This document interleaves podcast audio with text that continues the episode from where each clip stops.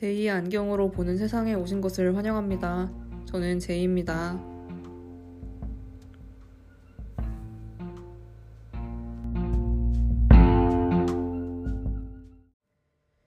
네, 여러분, 안녕하세요. 오랜만에 인사드립니다. 저는 이 녹음이 10월 2일 이후로 첫 녹음입니다. 추석 연휴 중에 녹음을 해놓고 예약 발행으로 10월 9일 방송을 다 맞춰놓고 제가 한글날 연휴 동안에는 부산국제영화제에 다녀오겠다 그렇게 말씀을 드렸는데요. 결론부터 말씀드리자면은 예약 발행을 하지 못하고 부산에 떠났습니다. 여행 가기 전에 뭘 그렇게 할 일이 많은지 너무 바쁘더라고요. 그래서 편집을 최대한 하긴 했는데요. 한 끝에 10분 정도로 완성하지 못하고 부산에 가버렸어요. 제가 부산에 가서 무슨 방법이 있긴 있겠지. 부산에서 어떻게 편집할 방법이 있겠지. 그렇게 좀 다소 안일하게 생각을 하고 저의 개인 PC를, 노트북을 갖고 가지 않았거든요. 그런데 PC 보유 유무를 불문하고 이 제가 짜놓은 영화제 일정이 너무 바빠서 너무 시간이 촉박하게 흘러가고 도대체 짬이 나지가 않더라고요.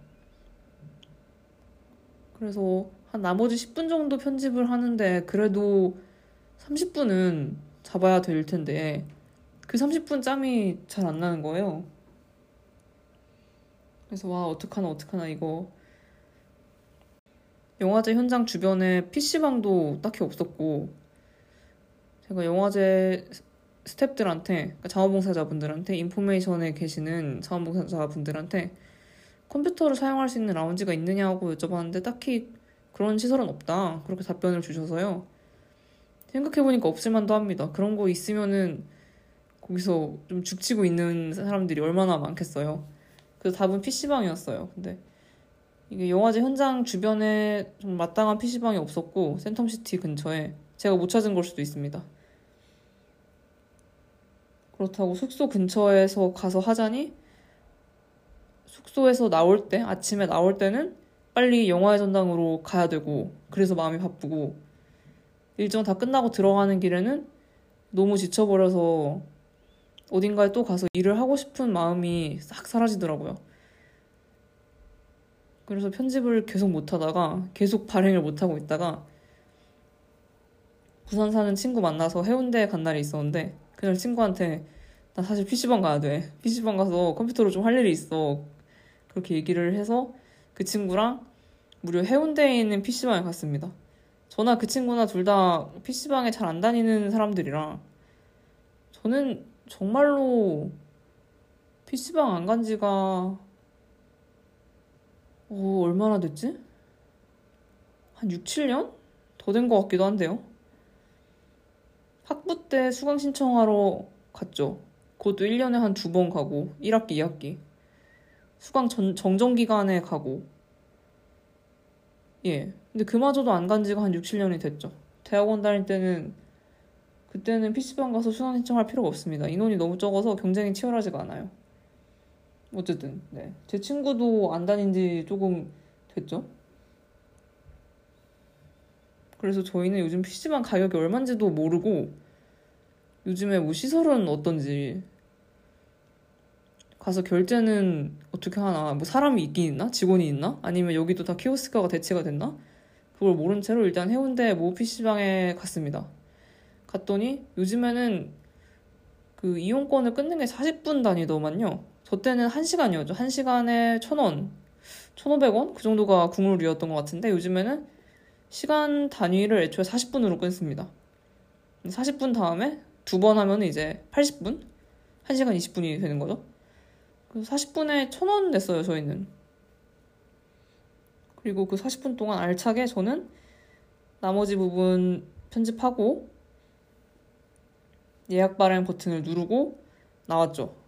정말 마감이 제가 40분 선불 지급한 거 끝나기 한 1, 2분 전에 다 하고 쿠키 싹 지우고 기록 지우고 그랬더니 시간이 딱 맞았습니다. 그래서 부산에서 참 이토록 다채로운 경험을 하고 왔네요. 그래서 편집은 잘 마무리됐고 방송도 잘 올라간 것 같습니다. 여태까지 어, 뭐 방송 편집이 이상하다거나 잘 업로드가 안 됐다 그런 제보가 없는 것으로 보아 PC방에서의 타지 편집과 타지 업로드는 성공적이었다. 그렇게 생각을 합니다. 그래서 오늘은 저의 제28회 부산국제영화제에 다녀온 그 이야기를 하려고 하는데요. 그 전에 부산국제영화제 끝나고 그러니까 집으로 돌아와서 이 며칠 사이에 너무나 많은 일이 있었습니다. 집에 돌아오고 나서도 사건 사고가 끊이지 않아서 영화제가 이미 너무 먼 옛날이 되어버린 것 같아요. 내가 일주일 전에 부산에서 그렇게 영화를 신나게 보고 다녔던 게 너무나 먼 옛날 같아요. 이게 일주일 전일 수가 없어요. 어떤 일이 있었냐면요. 제가 부산 갔다 와서 그 다음 날에 응급실에 다녀왔습니다. 손가락을 조금 크게 다쳤어요, 집에서. 이거를 자세히 말씀드리자니 저도 너무 다시 현기증이 나고 너무 무서워지고 듣는 입장에서도 전혀 유쾌하지 않기 때문에 그냥 집에서 손가락을 다쳤다. 이렇게만 말씀드리겠습니다. 여러분이 상상하시는 그 상황이 대략 맞을 겁니다. 아주 크게 다친 건 아닌데요. 이게 지혈이 안 됐어요. 제가 꽉 누르고 있고 심장 위로 들어 올려서 10분 동안 꾹 잡고 있는데도 어, 멈출 기미가 안 보여서 아, 이거는 병원에 가야겠다. 또 한밤중이었거든요. 밤 10시 반이 넘은 시간이었어요. 그래서 집 가까이 있는 응급실에 가서 처치를 받고 와서 지금 회복 중입니다. 응급실 갔다 와서 이틀 후에 동네 병원에서 드레싱 한 번 받았고 다음 주에도 평일에도 이틀에 한 번씩 가서 드레싱 받아야죠. 저도 좀 이성적으로 진정이 되고 상처를 마주할 그런 마음의 준비가 되고 실제로 조금 정돈된 어느 정도 회복이 된 상처를 보니까 그렇게 깊지는 않았습니다. 물론 주의해야겠죠, 계속. 이 손가락을 다쳐버리니까 일상생활에서 하지 못하는 일들이 너무 많더라고요. 물이 안 들어가게 주의해야 되니까 이 씻는 것부터가 자연스럽지 못하고 그러니까 잠깐 잠깐 손 씻는 것도 너무 불편해지는 거예요. 신경 쓸 일이 많아져요. 물안 닿는 건 둘째치고 지금 제가 동네 병원에 가서 드레싱을 받고 거즈를 굉장히 짱짱하게 씌워주셔서 손가락 움직임 자체가 좀 불편합니다. 관절이 꽉꽉 묶여 있어요. 그리고 상처가 크지 않, 않았어도 아무래도 상처는 상처니까 이게 어디 좀 스치기만 해도 아직 아프거든요. 통각이 있어요. 그래서 부산 갔다 온 짐을 아직 말끔하게 정리를 못했습니다. 캐리어가 싹 정리돼서 보관하던 장소로 올라가야 되는데 그러지 못하고 있습니다. 손가락이 자유롭지 못하니까. 지금 제가 self로 밥도 잘 못 챙겨 먹고 있는데 캐리어 짐이 이게 어떻게 쉽겠어요. 그래서 돌아왔는데도 아직도 그래서 돌아와서 집에서 며칠을 보냈는데도 아직도 완전하게 일상에 복귀했다는 느낌이 잘 안 듭니다. 여행의 연장 같아요. 좋게 말하면은. 나쁘게 말하면은 좀 루틴 궤도에 올라가지 못하고 있습니다. 곧 좋아지겠죠. 상처도 곧 회복이 될 테고 좀 상처 난 것에 익숙해지기도 하겠고요. 이것이 여행에서 돌아온 그 다음 날인 수요일 밤의 일입니다. 그리고 목요일 밤에는 티켓팅이 한 번 또 있었어요. 에픽하이 20주년 콘서트 티켓팅이 있었고 저는 에픽하이 오랜 팬으로서 이번에 연말에 에픽하이가 공연을 한다는 소식을 듣고 이거 무조건 간다. 이거는 무슨 일 있어도 내가 가고 만다. 그렇게 의지를 다지고 있었습니다. 또 제가 아까 말씀드린 해운대에서 PC방 같이 간 부산 사는 친구가 그 친구도 에픽하이의 오랜 팬이거든요. 저희가 옛날에 에픽하이 콘서트도 둘이서 간 적이 있습니다. 그 소극장 콘서트 현재 상영 중 할 때. 그것도 한 5년 더 됐을 것 같네요. 5년, 6년? 그때 콘서트 같이 간 친구여서 이번에 콘서트 하는 소식을 듣고서도 아, 이번에 또 가자. 무조건 가자. 반드시 티켓팅에 성공하자. 그렇게 의지를 다지고 있었죠. 그래서 부산에서 만나서 티켓팅 얘기도 좀 하고 이제 돌아오자마자 제가 서울에 돌아오자마자 티켓팅 일정이 있었기 때문에 네, 계속 준비를 하고 있었죠. 그래서 결론부터 말씀드리자면 성공했습니다. 두 사람 다 괜찮은 자리 잡아서 둘 중 하나가 잡은 2인석 자리로 가기로 했고요.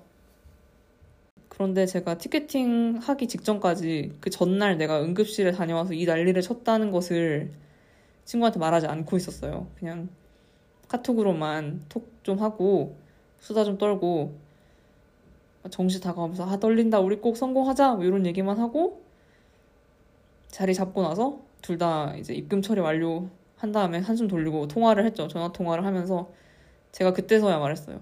나 사실 어제 좀 다쳤어. 어, 서울 오자마자 뭐 그런 일이 있었어서 부상을 당해서 나 어제 사실 응급실 갔다 왔다. 그러니까 친구가 너무 놀란 거예요. 아니 어떻게 그런 큰 일이 있었느냐. 응급실 갔다 왔으니까 얘도 많이 놀랐죠. 그래서 손가락 다쳤고 처치 잘해서 예 별일 없습니다. 괜찮습니다. 이렇게 얘기하는데 친구가 막 아, 이거 완전 부상 투혼 아니냐. 손가락 다쳤으면은 타다치기도 어려울 텐데 아, 실제로 조금 쉽지 않습니다. 왼손 검지를 다쳤는데 왼손 검지가 닿을 곳에 중지를 뻗어서 치고 있죠. 그 손으로 티켓팅에 달려들어서 두 자리 괜찮은 자리 딱 잡았다니 이거는 야, 엄청난 성과다 하면서 둘이 울고 웃고 그렇게 통화하면서 끝냈습니다. 이것이 목요일 밤의 일입니다. 금요일에는 또 무슨 일이 있었는가? 금요일에는 아 맞다. 제가 응, 응급실 갔다 온 거 실손보험 청구하려고 서류를 다 준비해서 보험사에 보냈어요.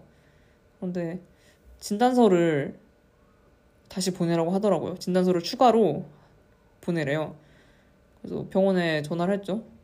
근데 이 병원에 전화 연결을 해서 적합한 답을 듣기까지도 또 한 세월이었는데 이거는 다시 말하면 너무 고통스럽기 때문에 그냥 쉽지 않았다 정도로 가름하겠습니다.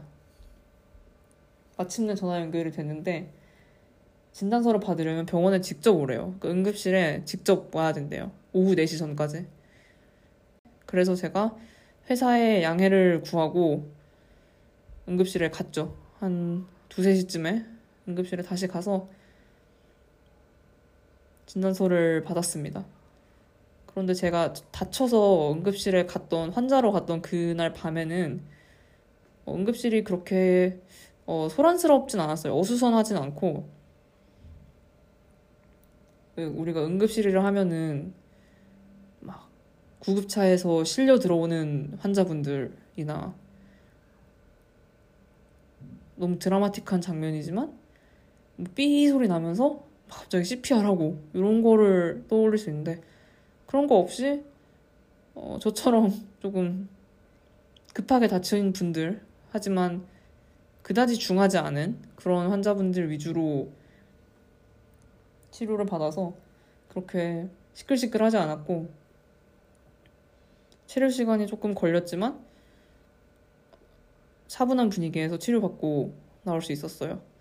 그런데 진단서 받으러 갔던 금요일에는 정말 응급실의 전형이라 볼 수 있는 풍경들이 펼쳐지더라고요. 대낮이었는데도 뭐 계속 실려오고 또는 연락받고 헐레벌떡 뛰어오는 그런 보호자들. 보호자 명찰 폐용하고 나서 의료진의 안내를 받는데 아, 그 교통사고로 실려오신 누구누구 분, 누구누구 환자분 그렇게 얘기하는데 아이고 제가 참 제가 다 억장이 무너지더라고요. 저는 진단서 하나 받으러 쫄래쫄래 가서 핸드폰 보고 그렇게 제 차례 오기만을 기다리고 있었는데 이렇게 편안한 마음으로 응급실에 왔다는 것 자체가 조금 죄스러웠고 또 제가 환자로 갔던 그날보다 응급실 의료진 분들이 얼마나 바빴겠어요. 내원하는 환자 수 자체가 훨씬 많으니까 좀 중하기도 하고요, 증상이. 그런데 제가 가서 진단서 하나 받자고 그들의 시간을 빼앗고 있다는 것이 괜히 죄송스럽고 마음이 좋지 않은데 하지만 저로서는 제가 해야 할 일이니까 저에게 필요한 일이니까 견뎌내야죠. 그렇게 금요일에도 에피소드를 또 하나 정립해서 집에 돌아왔습니다. 집에 와서 저녁밥도 안 먹고 그냥 쭉 잤어요. 이, 이 부산에서부터 쌓아온 피로와 그 다음날 바로 손가락 다치고 뭐 티켓팅하고 그 긴장감이 그때서야 좀 풀리는 느낌이더라고요. 그래서 금요일 밤에는 모처럼 푹 잤습니다.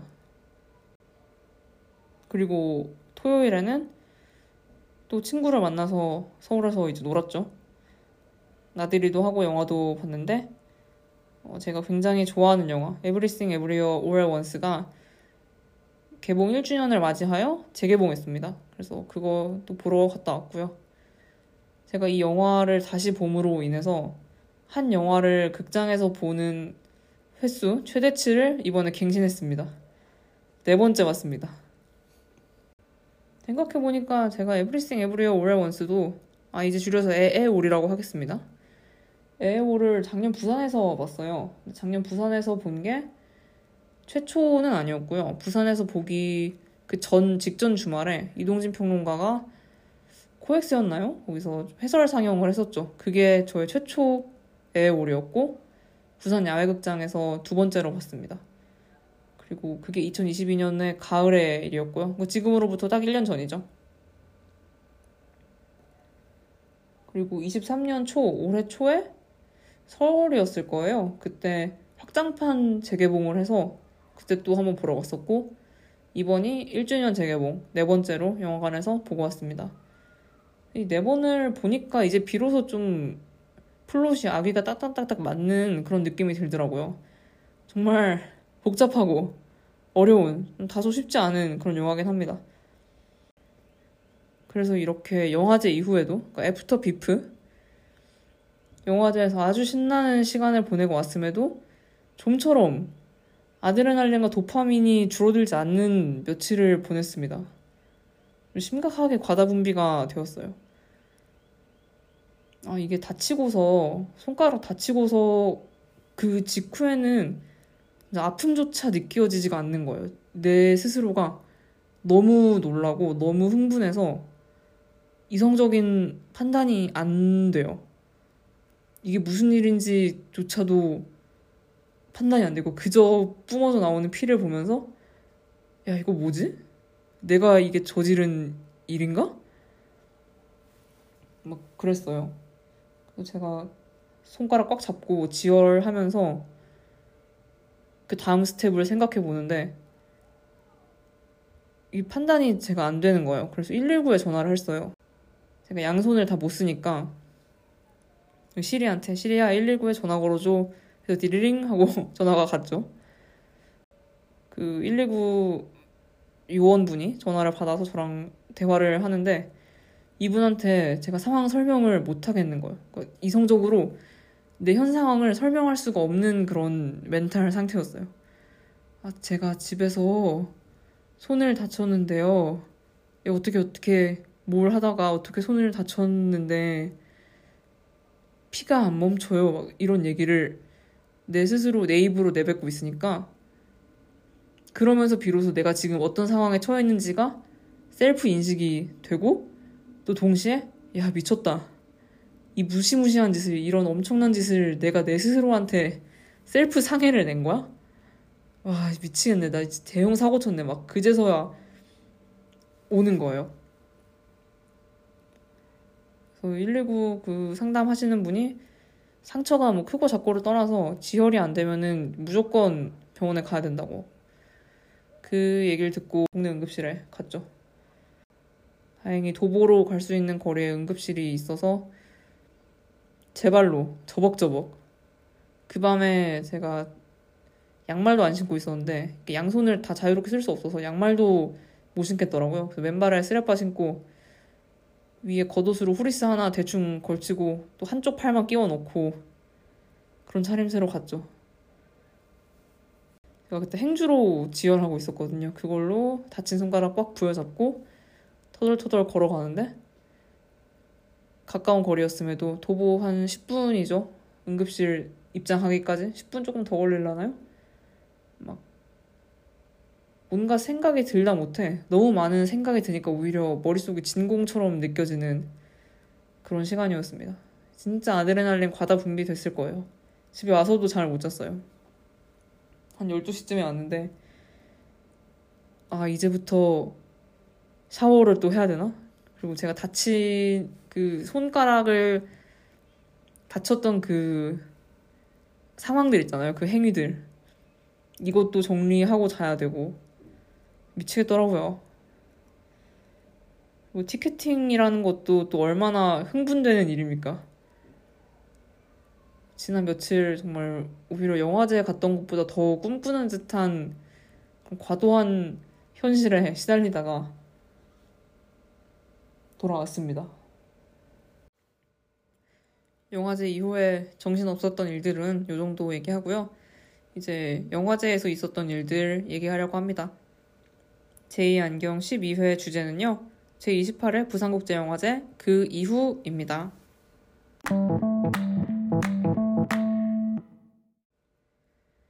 저는 부산에서 5박 6일 체류하면서 영화제 관람을 하고 왔고요.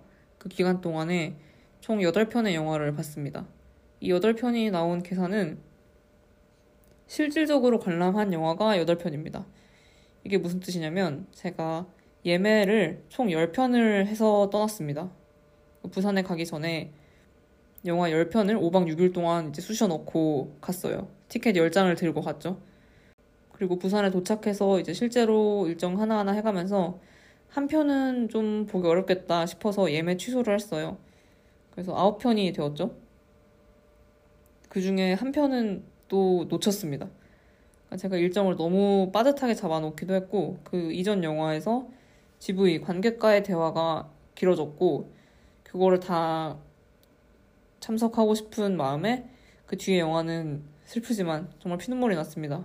포기하기로 결심을 해서 총 8편이 되었죠. 이게 영화제 한 처음 하루 이틀까지의 상황이고요. 좀 저의 일정 후반부에 가면서 현장에서 티켓 하나를 주웠어요. 그러니까 한 자리 남은 걸 제가 딱 주, 주워서 그 영화를 보러 바로 들어갔죠. 그래서 영화관에 앉아서 영화 관람을 한 것 자체는 총 9편인데요. 그날 바로 티켓 주워서 들어간 그 영화를 보면서 아주 숙면을 취했습니다. 깨어 있었던 시간이 몇 분이나 될라나? 한 15분 될까요? 영화 1시간 반, 2시간 반 보면서요? 그래서 이 영화는 차마 제가 봤다고는 말하기가 어려울 것 같아서 제가 그나마 맨정신으로 내가 감상했다, 관람했다라고 말할 수 있는 영화는 총 8편이라고 그렇게 결론을 내렸습니다. 그래서 제가 보고 온 영화 8편 위주로 말씀을 드리려고 하고요. 각 영화의 제목은 한국에 번역된 그러니까 부산국제영화제에서 공식적으로 소개한 한국어 제목으로 말씀드리려고 합니다. 그리고 영화 줄거리는 제가 말씀드릴 수야 있는데 그러면 이 팟캐스트가 너무 한없이 길어질 것 같아요. 그리고 저보다 훨씬 정돈된 언어로 영화 설명을 잘 해둔 페이지가 있는데요. 그것이 부산국제영화제 공식 홈페이지입니다. 거기 들어가셔서 올해 제28회 영화제 상영작들 검색을 할 수 있어요. 그래서 거기 들어가셔서 제가 오늘 방송에서 말씀드린 영화가 재밌겠다 싶으시면 한번 검색해 보시면 좋겠습니다. 거기서 영화 소개 글도 많이 나오고요. 또 유튜브 부산국제영화제 계정에서 예고편들도 찾아볼 수 있어요. 트레일러가 다 업로드 되어 있기 때문에 흥미롭다 싶으시면 그쪽에 가서 한번 보시는 것이 좋겠습니다. 저는 제가 보고 온 감상 위주로 오늘 말씀드리겠습니다. 첫날 첫 영화로는 대만 영화를 봤습니다. 저만의 제28회 부산국제영화제 개막작이었습니다. 제목은 내 사랑 셀리고요. 리엔 치엔홍 감독의 영화입니다. 대만 영화, 대만 드라마 하면 어떤 이미지가 떠오르시는지 궁금합니다. 저는 일단 사랑스러움 그 자체가 떠오르거든요. 대만 영화가 참 귀엽고 사랑스럽다는 느낌을 저는 많이 받습니다. 이 제목에서도 느껴지다시피 사랑 얘기를 또 하고 있습니다. 대만 자체가 굉장히 사랑이 많은 나라라고 저는 생각을 해요. 아시아권에서 동성혼이 가능한 나라가 아마 대만이 유일하죠.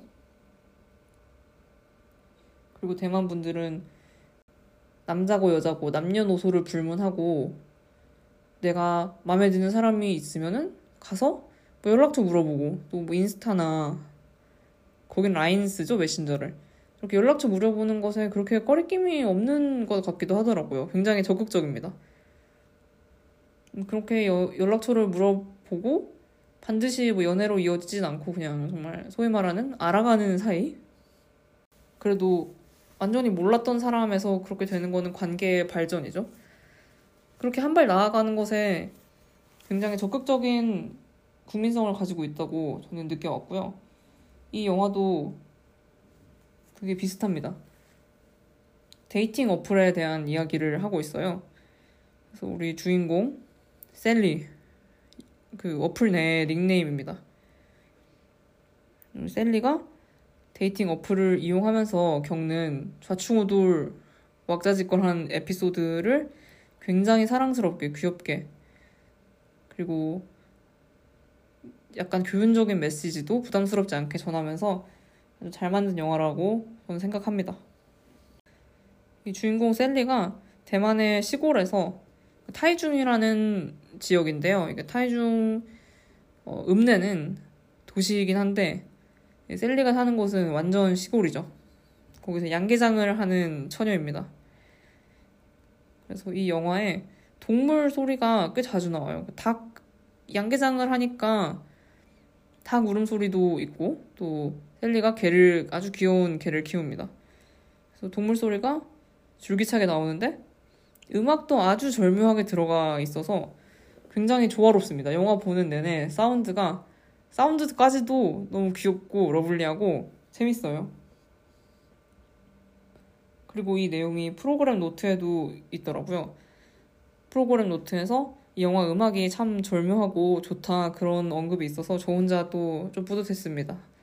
아, 나 이렇게 영화 보는 눈이 좀 생겼나 봐. 막 이런 뻐기기도 해보고요. 그리고 저에게 이 영화가 더 특별하게 남은 이유는 영화 끝나고 감독님과 프로듀서님들이 관객과의 대화에 참여하셨어요. 그래서 그 자리까지 끝나고서 저는 좀 영화관 로비에서 기다렸다가 이분들 붙잡고 아 영화 너무 재밌었어요. 물론 영어로 얘기합니다. 영화 너무 재미있었고 잘 봤고 뭐 티켓에 사인 좀 해달라고 그렇게 좀 질척거렸어요. 제가 모르는 외국인들 붙잡고 친해지는 거 되게 좋아하고 은근 잘하거든요. 제가 또 국립중앙박물관에서 아리 에스터 감독한테도 말했던 전적이 있지 않겠습니까? 그래서 외국 영화 감독 콜렉션을 부산국제영화제에서도 이어나가리라 그렇게 다짐을 했습니다.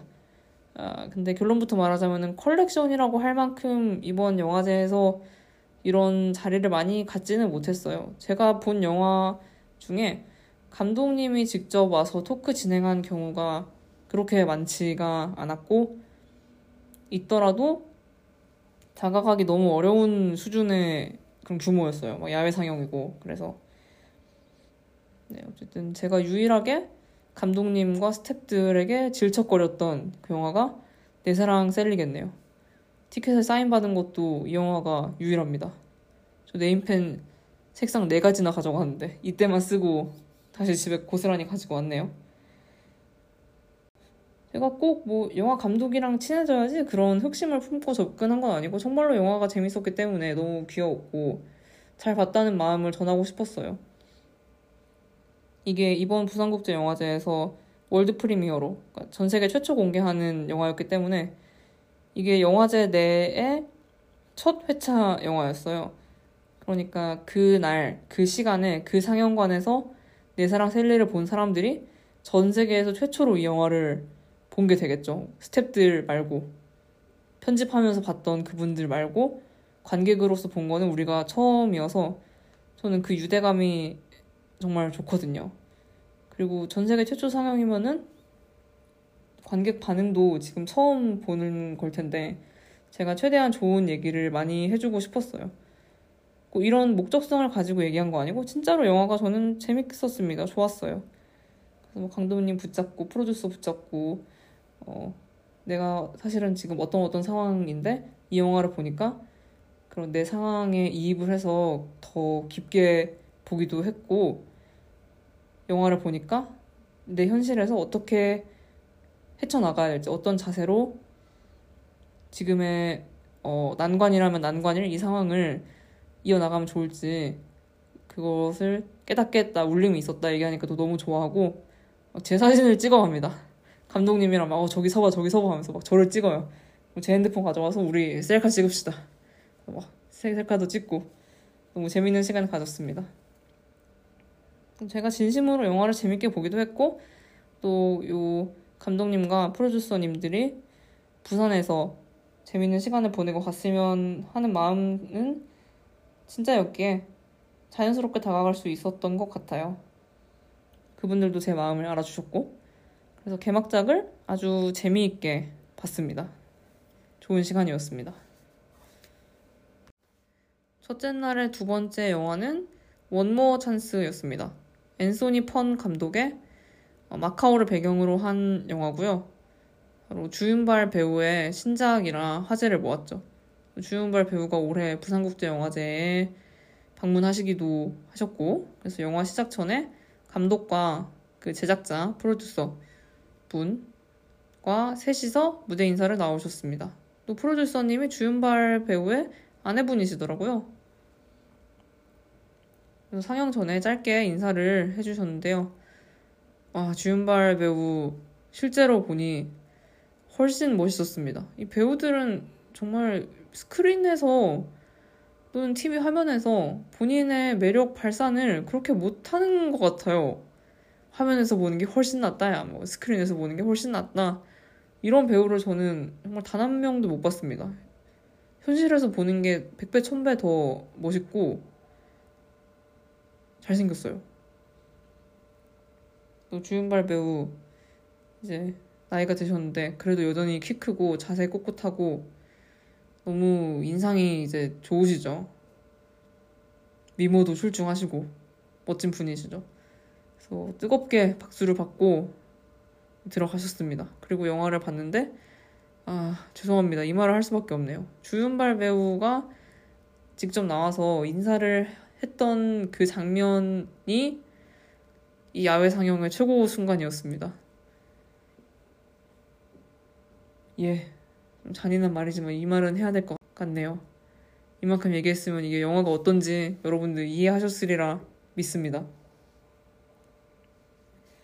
둘째 날로 넘어가겠습니다. 둘째 날에도 영화 두 편을 봤는데요. 둘째 날의 첫 번째 영화는 패스트 라이브즈입니다.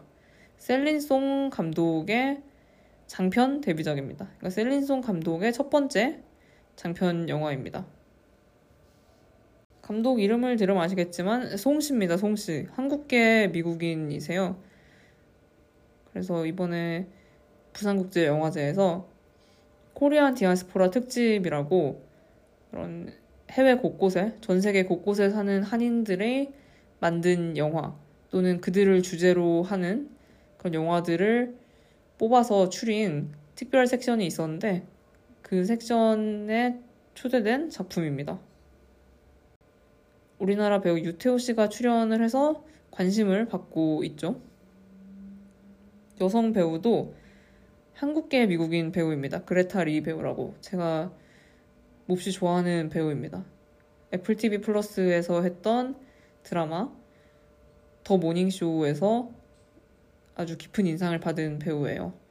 지금 The Morning Show 세 번째 시즌 방송하고 있는데 그때도 나오는지는 잘 모르겠네요. 한번 봐야겠습니다. 이렇게 세간의 기대를 많이 받고 있던 기대작이었고요. 저한테는 그 기대 이상으로 또 좋았던 영화였습니다. 이건 정말 보기 잘했다는 소리가 절로 나오는 영화였어요. 사실 이만큼 기대작 은 한국에서 거의 무조건 개봉한다고 봐도 무방하거든요. 실제로 영화제 가기 전부터 CJ ENM에서 국내 배급권을 가지고 왔기 때문에 이거는 올해는 좀 무리일지 몰라도 내년 중에, 내년 상반기 중에는 무조건 개봉하겠다. 그런 얘기가 돌고 있었어요. 그래서 부산에서 굳이 이 영화를 보지 않아도 딴 영화를 보면은 훨씬 더 영화제스럽지 않을까? 영화제에서는 이 올해 2023년 제28회 부산국제 영화제에서가 아니면은 도무지 볼 수 없는 영화들 위주로 보는 것이 영화제를 즐기는 방법이 아닐까 그 생각을 저도 안 한 건 아닌데요. 그래도 너무 보고 싶었어요. Past Lives를 이번 부산 영화제에서. 그래서 에이 몰라 그냥 내가 보고 싶은 거 봐야지 뭐 하고 티켓팅했고 성공해서 봤는데 너무 좋은 선택이었습니다. 개봉이 아주 확실시 되어 있어서 몇 달 후에는 훨씬 편한 환경에서 이 영화를 볼 수 있고 그때 보기로 마음 먹었으면은 영화제에서 좀 더 일명 다운표 치고 영화제스러운 다운표 닫고 그런 영화를 볼 수 있는 시간을 마련했을 수도 있겠는데요.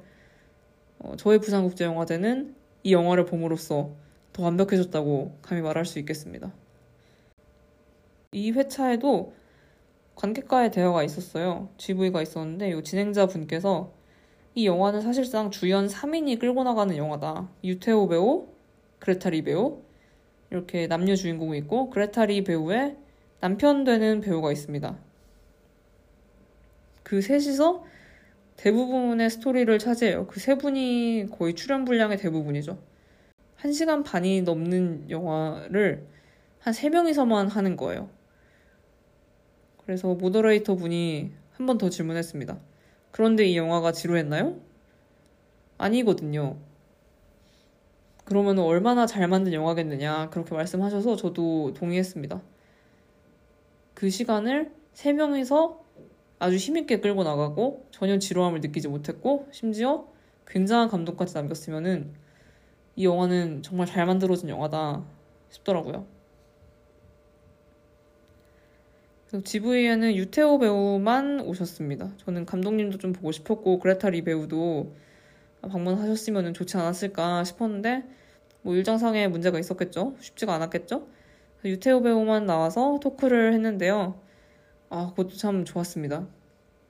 유태우 배우가 워낙 진솔하게 말씀하시고 또 매사에 열심히 최선을 다해서 임하신다는 모습은 알고 있었는데 토크에서 관객들의 질문 하나하나를 경청하고 최대한 관객들이 듣고 싶어 하는 그런 자세한 답변을 진심으로 해주고 싶어 하는 그런 모습을 봐서 저는 또 한 번 더 반했습니다. 그리고 Past Lives 부산에서 보기 참 잘했어.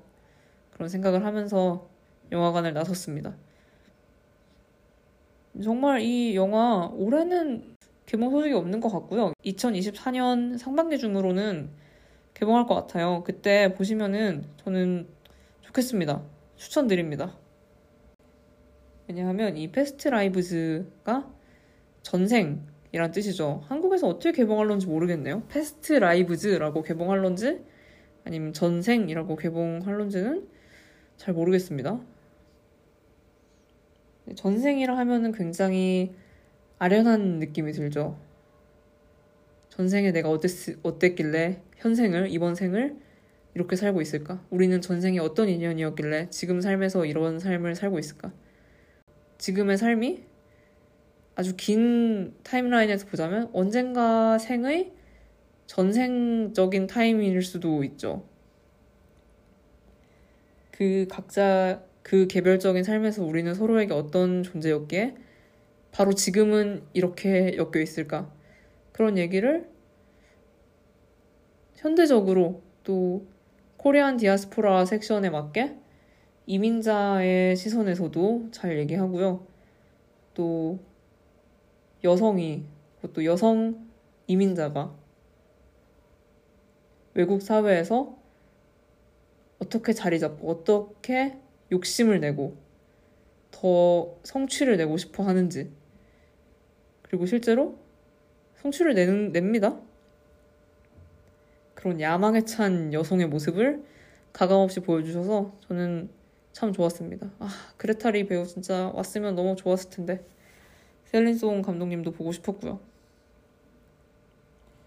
하지만 이렇게 아쉬움이 남았지만 저는 Past Lives 너무너무 보기 잘했다. 그런 생각을 했습니다.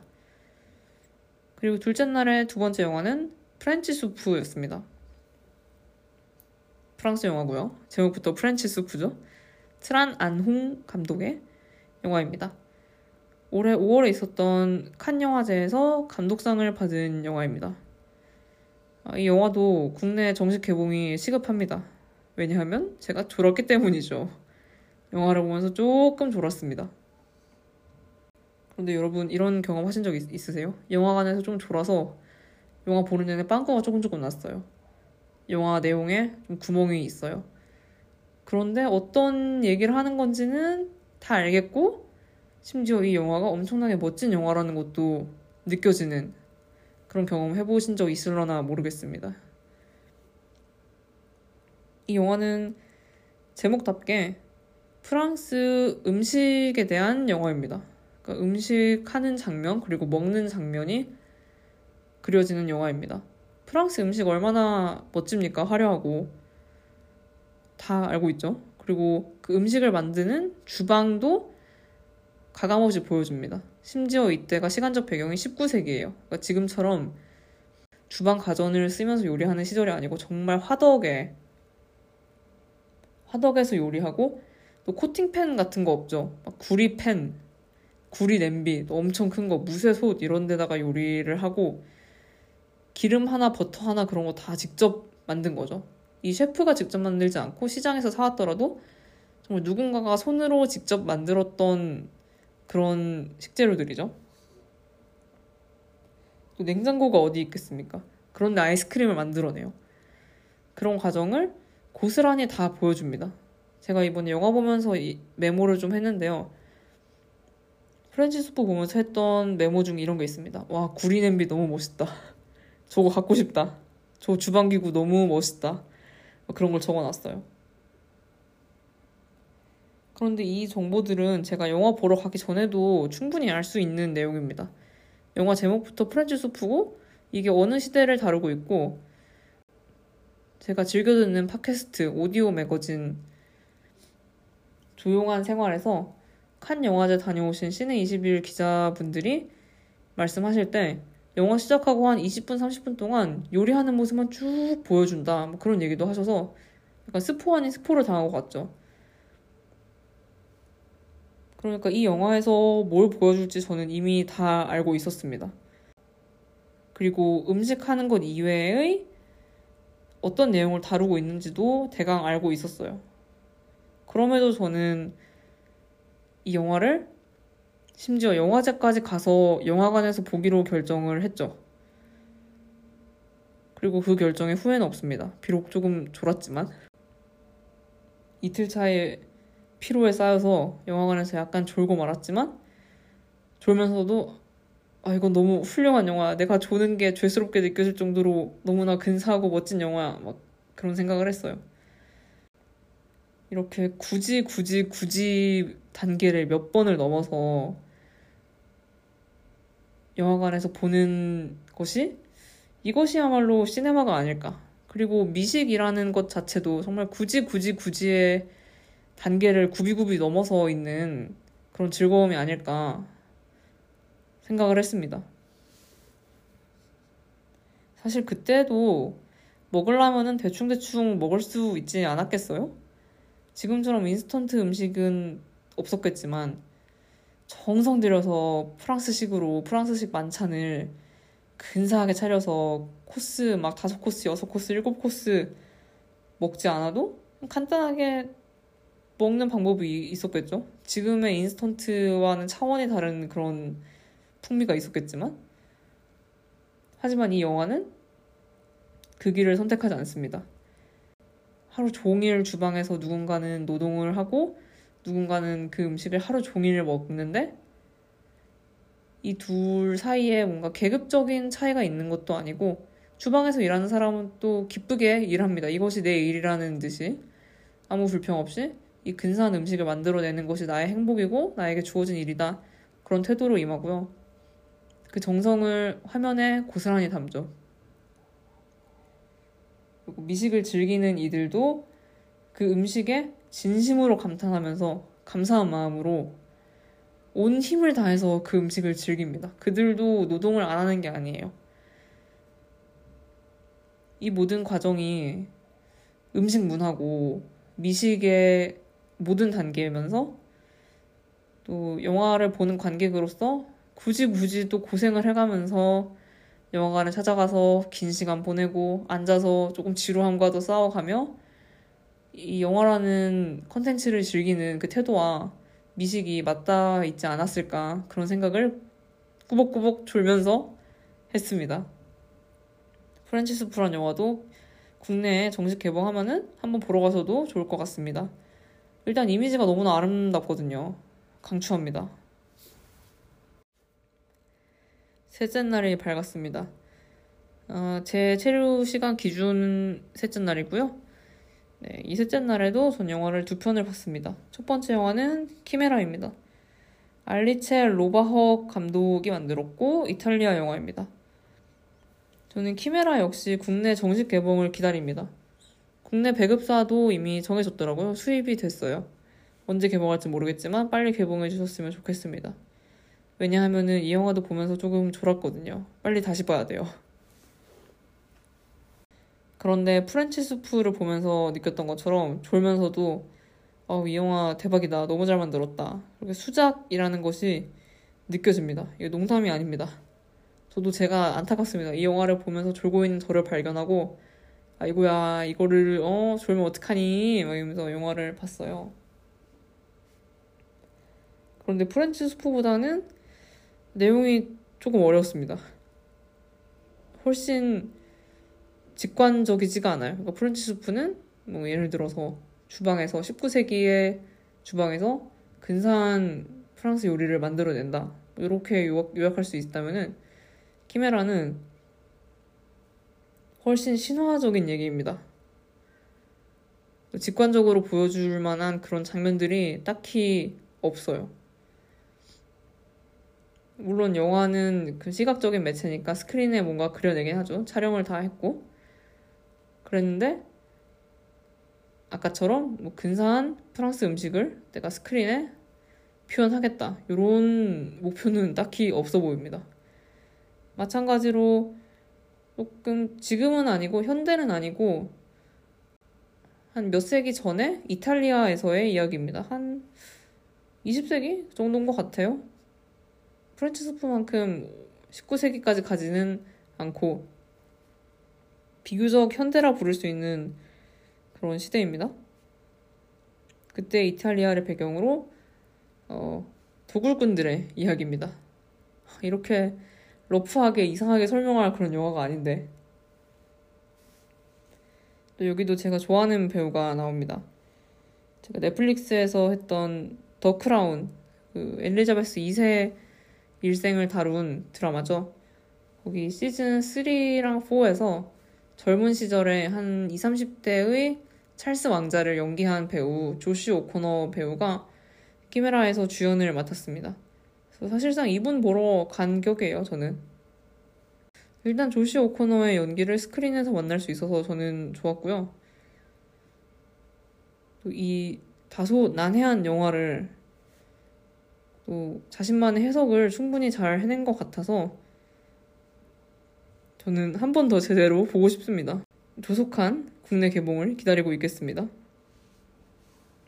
그리고 셋째 날의 두 번째 영화는 괴물이었습니다. 고레에다 히로카즈 감독의 신작이죠. 제가 이 괴물은 정말로 너무 좋았습니다. 이 괴물이야말로 지금 11월에 한국 개봉이 예정되어 있어요. 부산에 가기 전에도, 그러니까 제가 부산으로 떠나기 전에 이미 공식 예고편이 다 공개되어 있는 상황이었어요. 아마 개봉 일자도 지금 못 박아뒀나 모르겠네요. 근데 아무튼 11월 내에 개봉하는 것은 확실합니다. 이런 영화를 내가 부산에까지 가서 봐야 되나? 그런 근본적인 물음이 다시 들긴 했어요. 고레다 히로카즈 감독이 또 부산국제영화제에 온다는 것을 알고 있었고 주연 배우도 같이 온다는 것도 알고 있었어요. 그래서 이것도 야외 상영으로 봤는데 야외 상영 하기 전에 무대 인사 잠깐 나올 그런 예정이다까지도 확인을 했는데 제가 뭐 사실 고레다 히로카즈 감독의 아주 큰 팬은 아니거든요. 그리고 그분을 실제로 본다고 해서 그게 중요한가? 약간 안 봐도 상관없지 않나? 그리고 11월에 정식 개봉하면 이분 한국 또 올 것 같은데? 한국 워낙 자주 오시니까. 일본에서 한국은 오기 좀 수월한 편이죠. 그럼에도 불구하고 너무 보고 싶은 거예요. 굳이 부산에서 안 봐도 되는 이유가 이렇게 차고 넘치는데, 이성적으로 차고 넘치는데, 제 마음은 아니, 그래도 나 이거 보고 싶어. 그것도 야외에서 보고 싶어. 그렇게 하더라고요. 그래서 예매를 했습니다. 그런데 부산국제영화제에서 야외 상영 보신 분들이라면 아시겠는데 거기가 관객석이 숫자가 상당히 많습니다. 막 천 단위예요. 제가 작년에 부산에 가서 좀 작년 부산이 첫 영화제 참석이었는데 좀 어리버리하게 다녔겠죠.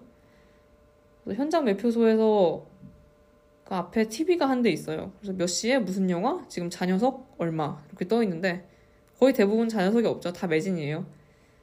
근데 상영관에서 한 영화는 막 한 자리 남아 있고 간혹 가다가 그런데 야외 상영은 막 천 단위로 남아 있는 거예요. 그러니까 미리 예매할 필요도 없이 그냥 그날 가서 그날 낮에 갈 필요도 없이 야외 상영이 한 밤 8시에 하는데 7시 반에 가도 티켓을 구할 수 있을 거예요.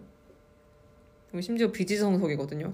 티켓 있으면 들어가서 자기가 원하는 자리에 앉으면 되죠. 어, 근데 뭐 물론 좋은 자리이면 명당 자리는 좀 금방금방 차겠지만 야외 상영의 메커니즘이 그런데 이 괴물은 그날 매진이더라고요. 그래서 제가 셋째 날에 매표소 와서 그날 키메라랑 괴물 표 바꾸면서 거기 자원봉사자 분들한테 물어봤어요. 어, 오늘 야외 상영 괴물 매진인가요? 그랬더니 매진이래요. 그래서 어, 거기 몇 자리예요? 그랬더니 4,400석이라는 거예요. 이 4,400석을 매진시켜버린 거죠. 이 관객들이 괴물을 보자고. 11월에 개봉 예정인 이 영화를 보자고 야외 상영 4,400석을 싹 매진시켜버린 겁니다. 근데 이게 입소문을 타고 타서 서서히 매진된 거 아니고 일반 상영 예매 오픈하는 그날 오픈하자마자 끝났대요. 저는 어떻게 잡긴 잡았거든요.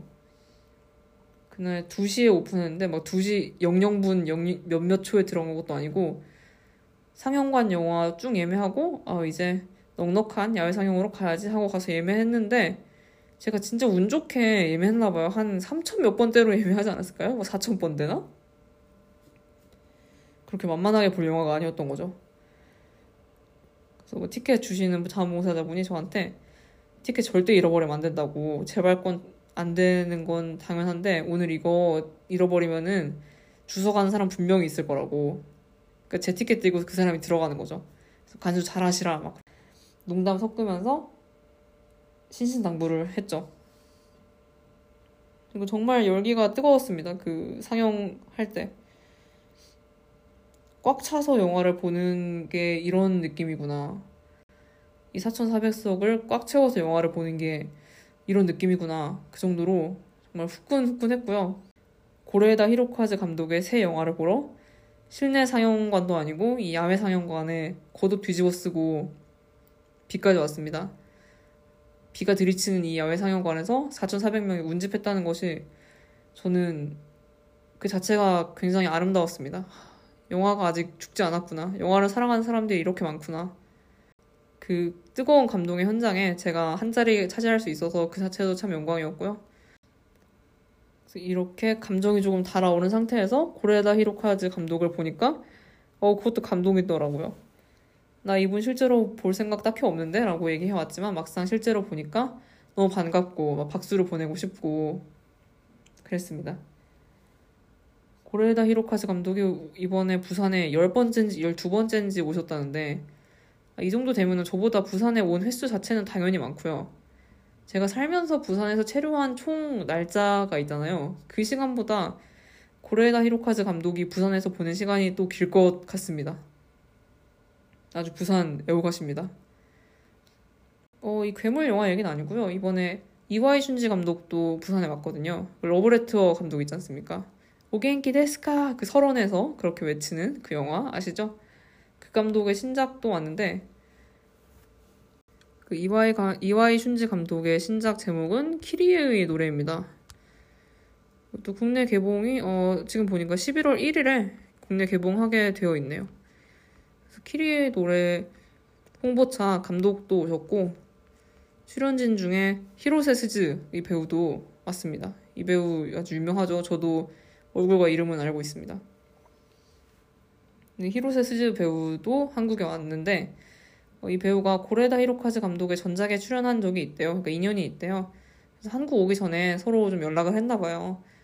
부산에 가서 각자의 일정 때문에 바빠서 우리가 볼 만날 시간은 없을 수도 있다. 그래서 각자의 일정 잘 소화하고 우리 일본에 돌아가서 만납시다. 그런 연락을 했는데 고레다 히로카즈 감독이 부산의 간장게장 맛집을 추천해 줬다고 합니다. 이걸 키리의 노래 기자 간담회에서 히로세 스즈 배우가 얘기했어요. 어, 고레다 감독이 간장게장 맛집을 추천해줘서 거기 가보고 싶다, 갈 예정이다 그렇게 얘기를 했는데 어, 저도 막 물어보고 싶더라고요. 부산에 10번, 12번 온 분이 추천하는 간장게장집? 무조건 맛집 아닙니까? 저도 막 묻고 싶었습니다. 다시 영화 괴물로 돌아오자면은 이렇게 길게 길게 외부 스토리까지 언급해서 끌어올 정도로 저한테는 정말 좋은 영화였습니다. 영화가 별로면은 이 outer 스토리 가져올 필요가 없거든요. 근데 이 영화 자체도 너무 좋았고 그날 그 시간에 그곳에서 이 영화를 봤다는 것 자체가 저한테 잊을 수 없는 경험으로 남아서 저는 괴물 보기 참 잘했다고 생각하고 있습니다. 이 영화가 올해 칸 영화제에서 각본상을 받았죠. 전 고레다 히로카즈 감독이 황금종려상 받았던 그 영화 어느 가족 그 영화도 보면서 어느 순간에 야 이거 황금 종류의 기운이 이런 거구나. 이래서 황금 종려상을 받았구나. 이래서 대작이구나. 그런 느낌을 받았거든요. 근데 이번에 괴물을 보면서 야 이래서 칸에서 각본상을 받았구나. 이것이 칸의 기운이구나. 그런 생각이 들었습니다. 도대체 무슨 내용이길래 각본상을 받았으며 그 기운이 느껴진단 말인가 궁금하시죠? 저도 정말 이 영화에 대해서 설명을 해드리고 싶은데 스포 방지 차원이나 아무것도 모른 채로 영화관에 가서 완전히 즐기세요 라고 말씀드리려는 의도가 정말 아니고요. 저도 설명하고 싶어요. 그런데 깔끔하게 이 영화 내용을 설명하기가 너무 어려울 것 같습니다. 제 머릿속에서 지금 정리가 잘 안 돼요. 메모도 굉장히 많이 해왔는데 이거를 도식화해서 깔끔하게 말로 전달하기가 너무 어려운 영화입니다. 그런데 저는 이런 영화가 각본이 좋은 영화라고 생각을 해요.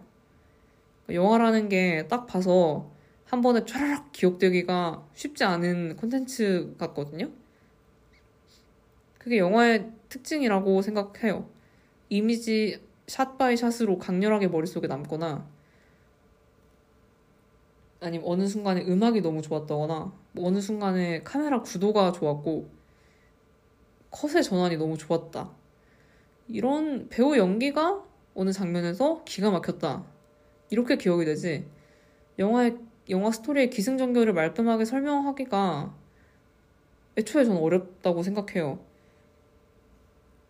그런데 각본이 좋은 영화는 딱 봐서 내가 뭐라고 설명을 하기는 정말 어려운데 진짜 괜찮은 영화다. 진짜 스토리 탄탄하고 구멍이 하나도 없고 쭉 물을 흐르듯이 보고 그저 박수만 나오는 그런 영화. 이게 저는 각본이 좋은 영화라고 생각을 합니다. 도대체 무슨 영화인가 싶으시죠? 여러분 11월에 극장 가시면 됩니다. 고레다 히로카즈 감독의 괴물. 전 이거는 강추해요. 요즘 일본에서도 학교 폭력, 뭐 교권 침해 이런 뉴스가 심상치 않게 나오는지 잘은 모르겠지만 괴물에서 그런 내용을 다루고 있습니다. 오늘 학교에서 일어나는 학생과 교사와 학부모와 그리고 그 학생 간의 굉장히 복잡한 이야기를 다루고 있어요. 각각의 입장 차가 다르고 누구 하나의 시점에서 볼수록 이야기의 새로운 국면이 보이고 이러니까 각본상을 탄 겁니다. 얼마나 잘 썼으면은 그 복잡한 얘기를. 그런데 요즘 한국에서도 이게 화두죠. 사회적인 화두죠. 학교에서 일어나는 일들.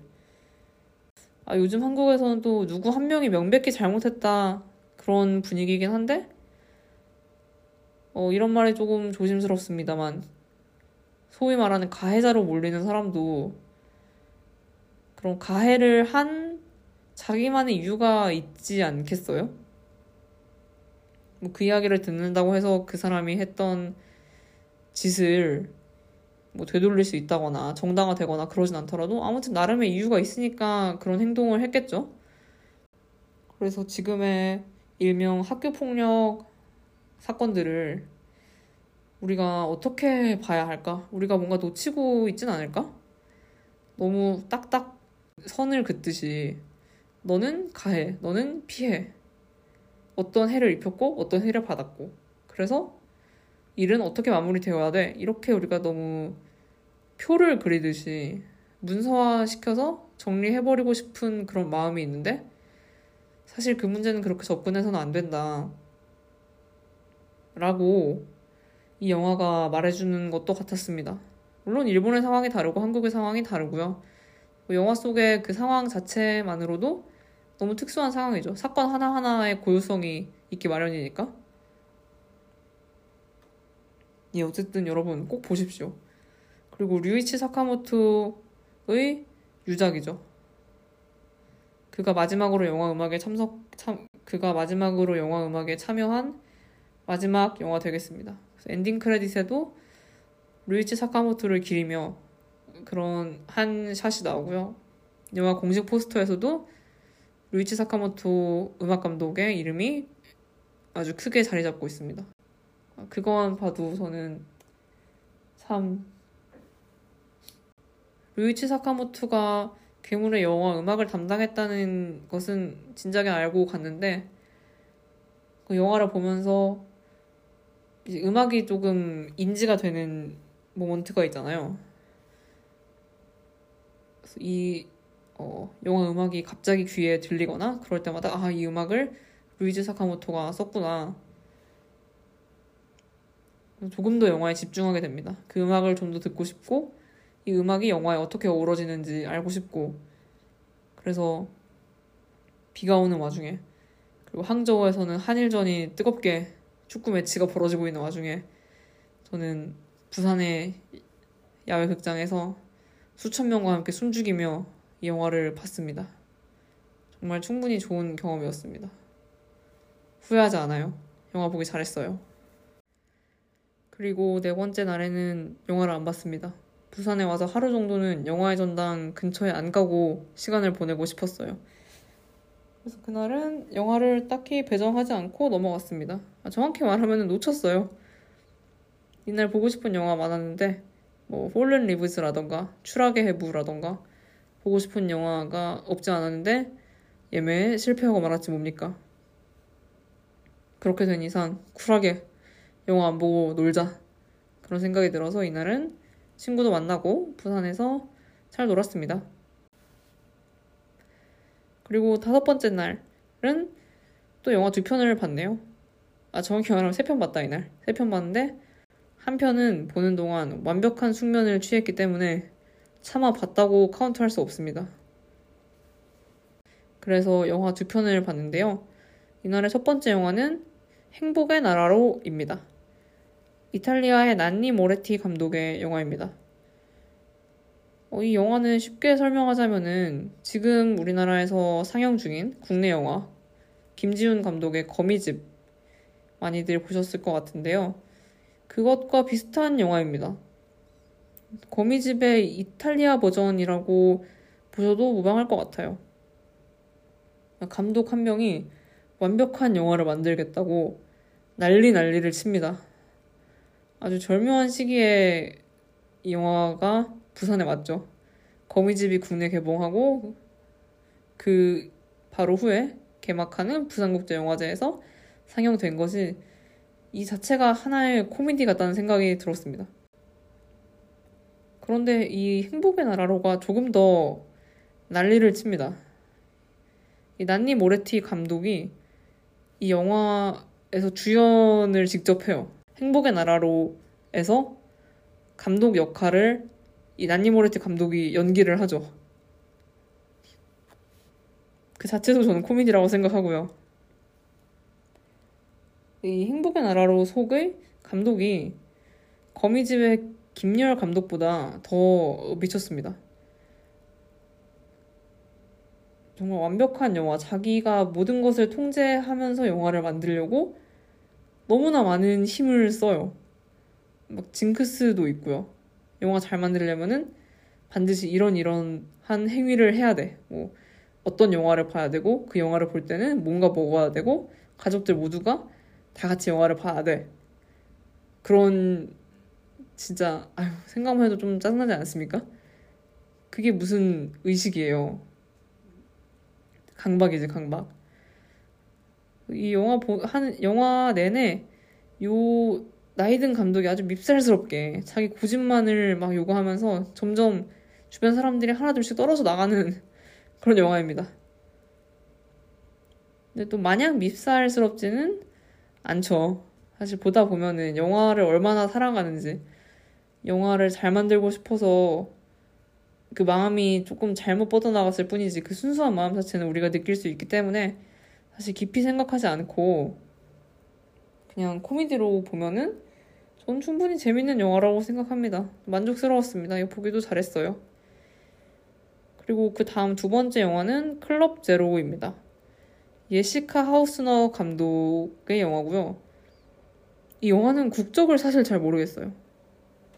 이 감독도 어느 나라 사람인지 전 잘 모르겠는데 이 프로그램 북을 봐도 막 폴란드, 뭐 영국 어쩌고 저쩌고 되게 많아요. 그래서 그래서 이 영화가 언어가 무엇일까 너무 궁금했는데 영어로 진행이 되더라고요. 근데 제가 아는 그런 영국 영화나 미국 영화처럼 어서 많이 들어본 억양은 아니고요. 유럽에서 쓰는 영어가 원어민이 아닌 사람들이 쓰는 그런 영어 억양이긴 했어요. 이건 좀 더 알아봐야겠습니다. 저에게는 클럽 제로가 자체 폐막작이었습니다. 올해 부산국제영화제에서 봤던 마지막 영화였고요. 굉장히 만족했습니다. 폐막작으로서 아주 손색이 없는 훌륭한 영화였어요.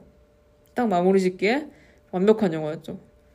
조금 아쉬웠다면 아, 이 영화 말고 다른 근사한 영화 한 편 더 보고 왔으면 너무 좋았을 텐데 막 그런 생각을 하거나 아니면 좀 심각하게 심각하게 심각한 영화였다. 너무 시네마다 그러면 아유 너무 과했어. 조금 그래도 재미있고 웃을 수 있는 영화로 봤으면 좋았을 텐데 그런 생각을 했겠지만 클럽 제로는 더할 나위 없이 완벽했습니다. 이 영화를 보면서 저는 저기 아리에스트 감독의 미드소마가 떠올랐습니다. 제가 아리에스터 감독 되게 좋아하는 것 같은데요. 어, 사실 국립중앙박물관에서 우연히 만나서 좀 애틋하게 특별하게 생각할 뿐이지 그의 영화는 아, 사실 뭐 제 취향은 아닌데 대신에 뇌리에 너무 강렬하게 남죠. 도대체 머릿속에서 떠나지가 않죠. 클럽 제로를 보면서 굉장히 화면이 예뻤습니다. 소위 말하는 미장센이 훌륭했죠. 그리고 색감 자체도 알록달록한데 전혀 과하지 않고 그 보색을 너무 예쁘게 쓰고 이게 학교의 이야기라 또 기숙학교라서 아이들이 교복을 입고 다녀요. 그 교복도 너무 감각적인 색깔 매치에다가 이 주인공 선생님도 원색의 상하이 너무 예쁘게 잘 입습니다. 그게 아주 절묘하게 어우러져요. 그래서 그걸 보는 즐거움이 있었고 미드소마도 북유럽의 한여름 그 푸른 초원에서 하얀 옷 입고 하얀 옷 위에 색깔 자수 입고 여기까지는 예쁘거든요. 예, 예쁩니다.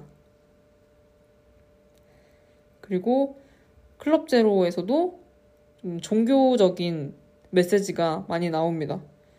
애초에 그리스도교의 성경, 그러니까 예수와 열두 제자 그 모티프를 많이 가져왔더라고요. 그리고 클럽 제로 자체가 어떠한 하나의 종교기도 하고요. 이게 또 미스소마가 떠오르죠. 그들이 믿는 종교, 좀 이상한 종교. 그게 떠오르고 또 클럽 제로에서도 굉장히 괴랄한, 괴상한 합창이 있습니다. 미드소마 보신 분은 아실 거예요. 그들끼리 다 같이 때로 되게 이상한 음률의 합창을 하는데 그게 거슬리면서도 묘하게 중독적이고 그래요. 그런데 클럽 제로는 이 모든 것을 담고 있습니다. 미드소마 재밌게 보신 분들 클럽 제로 반드시 보셔야 합니다. 제가 너무너무 재밌게 봤고 이 영화 보면서 졸지도 않았어요. 열심히 필기하고 이 모든 순간을 즐기면서 영화를 봤는데요. 그런 의미에서 또 국내 개봉을 조속히 하기를 요망합니다. 이거는 빨리 또 보고 싶어요. 그리고 이번에 다시 보면은 그 성경 모티프를 제대로 찾아보면서 보고 싶었고요. 근데 그렇지 않더라도 이 영화가 무슨 얘기를 하고 싶었는지 저는 얼추 제가 알아들은 것 같습니다. 재밌게 알아들었고요. 어, 이 영화도 약간 사회적인 문제를 담고 있어서 마음이 살짝 무거워지기도 했지만 이 영화가 어떤 메시지를 사회에 전달하고 싶은지 잘 봤으니까 유념하면서 현실을 살아가야겠다. 그렇게 생각을 하는 교훈적인 영화기도 했고 또 영화로서의 시각적인 엔터테인 매체로서 역할도 충분하죠. 아까 말씀드린 것처럼 화면이 너무 예쁘고요. 그 미적 만족도를 충족시켜 줍니다. 그러니까 여러분 기억해 주세요. 클럽 제로 예시카 하우스너 감독입니다. 이것도 연내 개봉은 좀 어려울 것 같지만 2024년 내에는 개봉하지 않을까 싶습니다. 그때 우리 꼭 같이 보러 갑시다. 그리고 여섯 번째 날 마지막 날은 서울 올라오기 바빴습니다. 어, 숙소에서 짐 빼고 제가 가고 싶었던 카페에 있어서 카페 갔다가 부산역 쪽으로 와서 뭐 이것저것 살 거 사고 밥 먹고 그러고 기차 타고 복귀했습니다. 그러고 나서 팟캐스트 초반에 말씀드린 것처럼 손도 과하게 다치고 에픽하이 콘서트 티켓팅도 하고 예 아주 몰아치는 지난 한 주였네요. 너무 즐거웠습니다. 진심으로 즐거웠어요. 제가 녹음을 최대한 컴팩트하게 하고 싶어서 막 영화 줄거리 직접 찾아들 보시라 그렇게 매정하게 얘기를 했는데요. 그렇게 말한 것이 무색할 정도로 지금 녹음 분량 자체가 꽤 많이 나왔습니다. 제가 이번 회차의 제목 부산국제영화제 그 이후답게 영화제 그 이후에 제가 생각했던 점도 말씀드리고 싶었어요. 실제로 정리를 해두긴 했습니다. 근데 이거를 다 말했다가는 방송 분량만 2시간이 나올 것 같아서 여기서만큼이라도 좀 컴팩트하게 가보려고 합니다. 제가 정의 더 말하고 싶다면은 뭐 다음 주나 언제 부산국제영화제 그 이후 버전 2 제, 제2탄 그렇게 얘기할 수도 있겠고요. 음, 제가 이번 영화제에서 느낀 점으로 앞으로의 삶을 그렇게 불안해하면서 살 필요는 없겠다. 왜냐하면 나는 잘 꾸려 나갈 것이니까. 그런 생각을 했습니다. 왜 갑자기 뜬금없이 이렇게 생각을 했냐면요. 저는, 어, 나이 들어가는 것에 대한 불안함이 좀 있어요. 아, 지금 당장은 뭐 그럭저럭 살고 있죠. 어떻게 저떻게. 하루하루, 일주일 일주일, 한 달 한 달, 1년 1년. 그렇게 좀 주먹구구라고 전 생각합니다. 그렇게 살아가고 있는데, 근데 언제까지 이렇게 대책 없이 되는 대로만 살 것인가? 미래에 대한 좀 계획이 있어야 하지 않을까? 늘 그런 생각을 하고 있어요. 근데 미래가 뭡니까? 알 수 없으니까 미래죠. 그러니까 뭐 계획을 세울 수가 없는 거예요. 뭐 하다못해 중학생 때는 몇 년 후에는 고등학교 진학하는 게 확실하니까 어느 고등학교 갈지 뭐 문과이과 어떻게 선택할지 고등학교 끝나면 또 대학 갈 테니까 나는 어떤 전공을 하고 싶은지 어느 대학에 가고 싶은지 그런 생각을 하고 실제로 계획을 세워서 실천할 수 있잖아요. 장기 계획이 수립이 가능한데 어른이 되고 난 후의 삶은 너무나 예측 불가능하죠. 예측 불가능하기 때문에 계획을 세워서 나를 거기에 맞춰가는 삶을 살 수도 있지만 저는 이렇게 한치 앞이 보이지 않는 삶을 계획하는 게 너무 어려운 사람입니다. 그래서 걱정만 하는 거예요. 계획을 세워야 되는데 어떻게 계획을 세워야 할지 모르겠어. 그래서 못해. 근데 또 계획이 없으니까 불안해.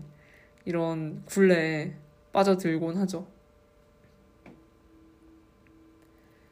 그런데 올해 두 번째로, 제 인생의 두 번째로 부산국제영화제에 다녀왔습니다. 그렇게 다녀오고 보니까, 아, 계획적이란 삶이 이런 걸까? 미래를 대비하는 삶이 이렇게 이루어지는 것인가? 그런 생각이 좀 들었어요. 그러니까 작년에 이어서 올해 똑같은 행사를 또 참여를 한 거죠. 작년에 다녀왔던 경험을 토대로 올해 또 준비하기도 했고, 어, 작년에 아쉬웠던 점을 올해 보완한 점이 분명히 많습니다. 그런데 올해 또 생각지도 못한 문제가 많이 튀어나오기도 했지만, 그러면은 이 점은 또 그 내년에 2024년 부산국제영화제 갈 때 내가 다듬으면 되지 않을까? 그런 생각을 자연스럽게 하게 되죠. 그러니까 제가 학창 시절 이후로 이렇게 1년에 걸쳐서 규칙적인 행동을 한 적이 없는 것 같은 거예요. 여러분도 그러시지 않나요? 다 성인이 되어서 연간 이벤트랄 게 딱히 뭐가 있나요? 내 생일? 우리 가족 생일? 뭐내 친한 친구, 뭐내 연인의 생일, 그래도 막말로 올해까지 친한 친구였는데 내년부터 친한 친구 아닐 수도 있고요. 연인은 하물며 얼마나 더 불확실합니까? 아니면 뭐 가족의 대소사 이벤트, 친구의 대소사, 누구 결혼한다거나. 근데 결혼은 한 번 하니까 뭐 지금으로부터 1년 후에 누군가의 결혼이 예정되어 있어서 그 준비를 나도 따라가는데 그 다음 해에는 결혼 그 다음 해에 또 결혼을 하진 않죠. 그냥 일회성 이벤트니까. 물론 영화제도 일회성 이벤트로 할 수 있습니다. 그냥 올해 한 번 갔다 와서 내년에 안 갈 수도 있고 좀 불규칙적으로 2년에 한 번, 3년에 한 번 갈 수도 있고요. 근데 저는 작년에 이어서 올해도 또 부산에 다녀왔지요. 영화제를 보러. 이렇게 2회 연속으로 어떤 연간 이벤트를 치르고 나니까 아, 삶에 있어서 플랜이라 함은 계획이라 함은 그것도 장기적인 계획은 어쩌면 이렇게 1년 단위가 최선일 수도 있겠다. 그런 생각이 들었어요. 그러니까 그 이상으로 내다보는 것은 진심으로 불가능하다. 1년 후에, 어, 그러니까 1년 후 정도를 준비하는 것이 인간으로서는 최선이다. 그러니까 뭐 저라는 인간으로서는 최선의 장기 플랜이다. 그런 생각이 문득 들었어요. 그래서 그 다음 해에 부산국제영화제를 가려고 대략적인 계획을 세우고 또 영화제 한 몇 달 전부터 이제 금년의 영화제 계획이 금년의 영화제가 좀 구체화돼서 대중에게 알려지죠. 전 그거를 보면서 몇 달 전부터는 또 저도 마찬가지로 구체적으로 계획을 세우게 되고요. 제가 부산에서 보낼 계획을. 그리고 그에 맞춰서 준비를 합니다. 뭐 숙소도 잡고, 부산 갔다가 서울 오는 차편도 잡고, 부산에서 볼 친구랑 약속도 잡고요. 너무 예매도 해야죠. 그리고 가서 또 뭐 먹고 뭐 하고 놀지 생각도 해보고, 짐도 싸고, 그리고 실제로 실행을 하죠. 정말 부산에 가서 영화 보고, 친구 보고, 맛있는 거 먹고, 집에 옵니다. 요거를 올해 한 사이클을 더 해봤죠. 작년에 처음이었고 올해 두 번째였고 올해는 어떻게 보면 또 처음인 것이 그러니까 반복의 처음이랄까? 똑같은 일을 한 번 더 해보는 것을 이번에 처음을 처음 했죠. 말이 너무 꼬이네요. 그런데 이렇게 두 번째 일, 두 번째로 반복을 해보니까 오, 인생 자체가 어떤 일을 계획을 하고 그 계획에 맞춰서 실제로 떠날 준비를 하고 그리고 내가 계획하고 준비했던 것을 갖고 실행하는 그것의 연속이 되는 것 같다. 그런 체감을 했어요. 이렇게 내가 좋아서 기쁜 마음으로 준비해서 여행을 가는 것 말고도 조금 내키지 않는 일이라도 좀 어려운 일이고 의무에 훨씬 가까운 일이라도 마찬가지로 차분하게 너무 멀리 보지 말고 지금 나에게 주어진 정보만을 가지고서라도 최대한으로 좀 계획을 세워보는 거죠. 그리고 그 계획에 맞춰서 현실에서 갖춰야 될 사항들을 하나하나 체크해가면서 준비해가는 거예요. 그리고 그것에 맞춰서 직접 행해보고 이렇게 살다 보면은 제가 지금보다 좀 더 나이 들어서 지금으로서는 너무나 막연하고 불안한 그 시절도 어느새 다가와 있을 것이고 나는 그때도 또 즐겁게 행복하게 그리고 내 할 일 하면서 지낼 수 있지 않나 그런 생각이 들었습니다. 이렇게 영화제에 가는 것이 단순히 뭐 영화만 보고 다른 도시 관광을 하고 이런 것도 충분히 좋은 경험이죠. 근데 그 이상으로 내가 한 해를 기다려서 어떤 일을 준비해 왔고 그것을 실제로 체험하는 그 경험 이 한 사이클이 제 몸에 남은 거예요. 아, 이걸 말로 하려니까 되게 어렵네요. 제가 어떤 말을 하는지 여러분이 공감을 하실라나 그런 생각도 들고 그 정말 미지라서 미지 알지 못한다죠. 미지의 세상에 대해 갖고 있던 굉장히 막연한 불안함이 부산국제영화제를 두 번째 다녀오면서 아 어쩌면은 이 삶이라는 것도 나의 인생이라는 것이 작년에 영화제 갔다 왔고 올해 갔다 왔고 그러니까 나는 확률적으로 내년에도 갈 수 있지 않을까? 내년에 어떤 일이 생겨서 영화제에 못 갈 수도 있겠죠.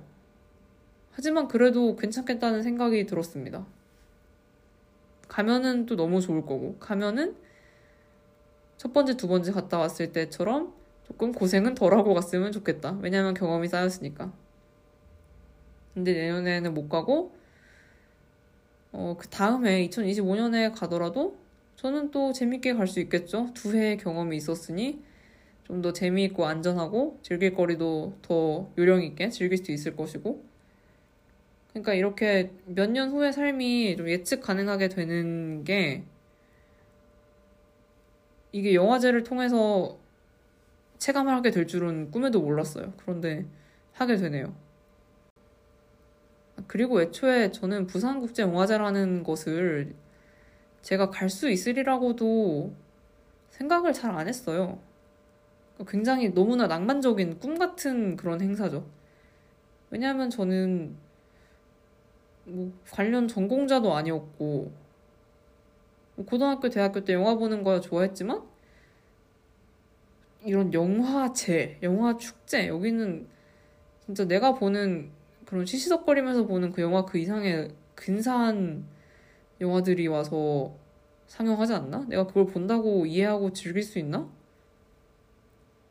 그리고 진짜 현실적으로 10월에 하면은 너무 학기 중이잖아요. 학생 때는 저는 학기 중에 어디 가는 거를 잘 엄두를 못 냈어서 뭐 미대생들, 영화 전공 영화 전공생들은 학교 빠져도 나 부산 갔다 왔다 그 증빙하면은 결석에 인정이 되더라고요. 유고 결석이. 저는 그때도 안 될 이유만 그렇게 생각하고 있었던 것이죠.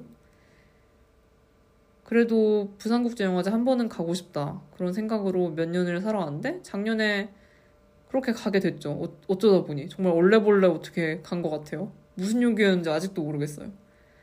한번 걱정을 깨내보고 내가 못할 거라 생각했던 것들을 깨내보고 나니까 두 번은 어렵지 않고 두 번 해보고 나니까 오 어쩌면 내 남은 인생을 이런 기조로 살아가는 것이 아닐까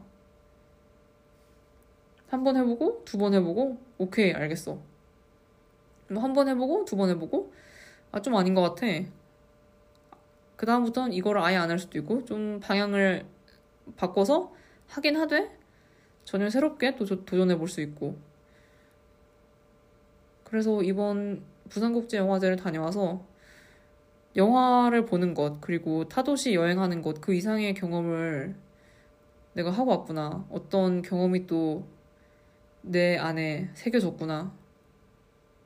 그런 생각을 하면서 집에 와서 하루하루를 보내고 있습니다.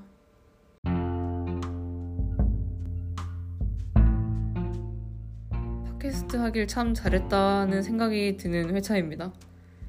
영화제에서 봤던 영화들 한 번 더 정리할 수도 있고 영화제 전반적인 소감도 차분하게 제가 한번 정리해보고 또 말로 전하는 시간을 가져서 굉장히 보람찼고요.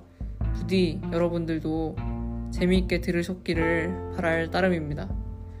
다음 주는 또 미처 말하지 못한 부산국제영화제 뒷뒷풀이? 뒤풀이 2탄을 할 수도 있겠고요. 아니면 한 주 동안 또 재밌는 일이 있었다면 그 이야기 들고 찾아오겠습니다. 오늘도 들어주셔서 감사합니다. 다음 주에 뵙겠습니다.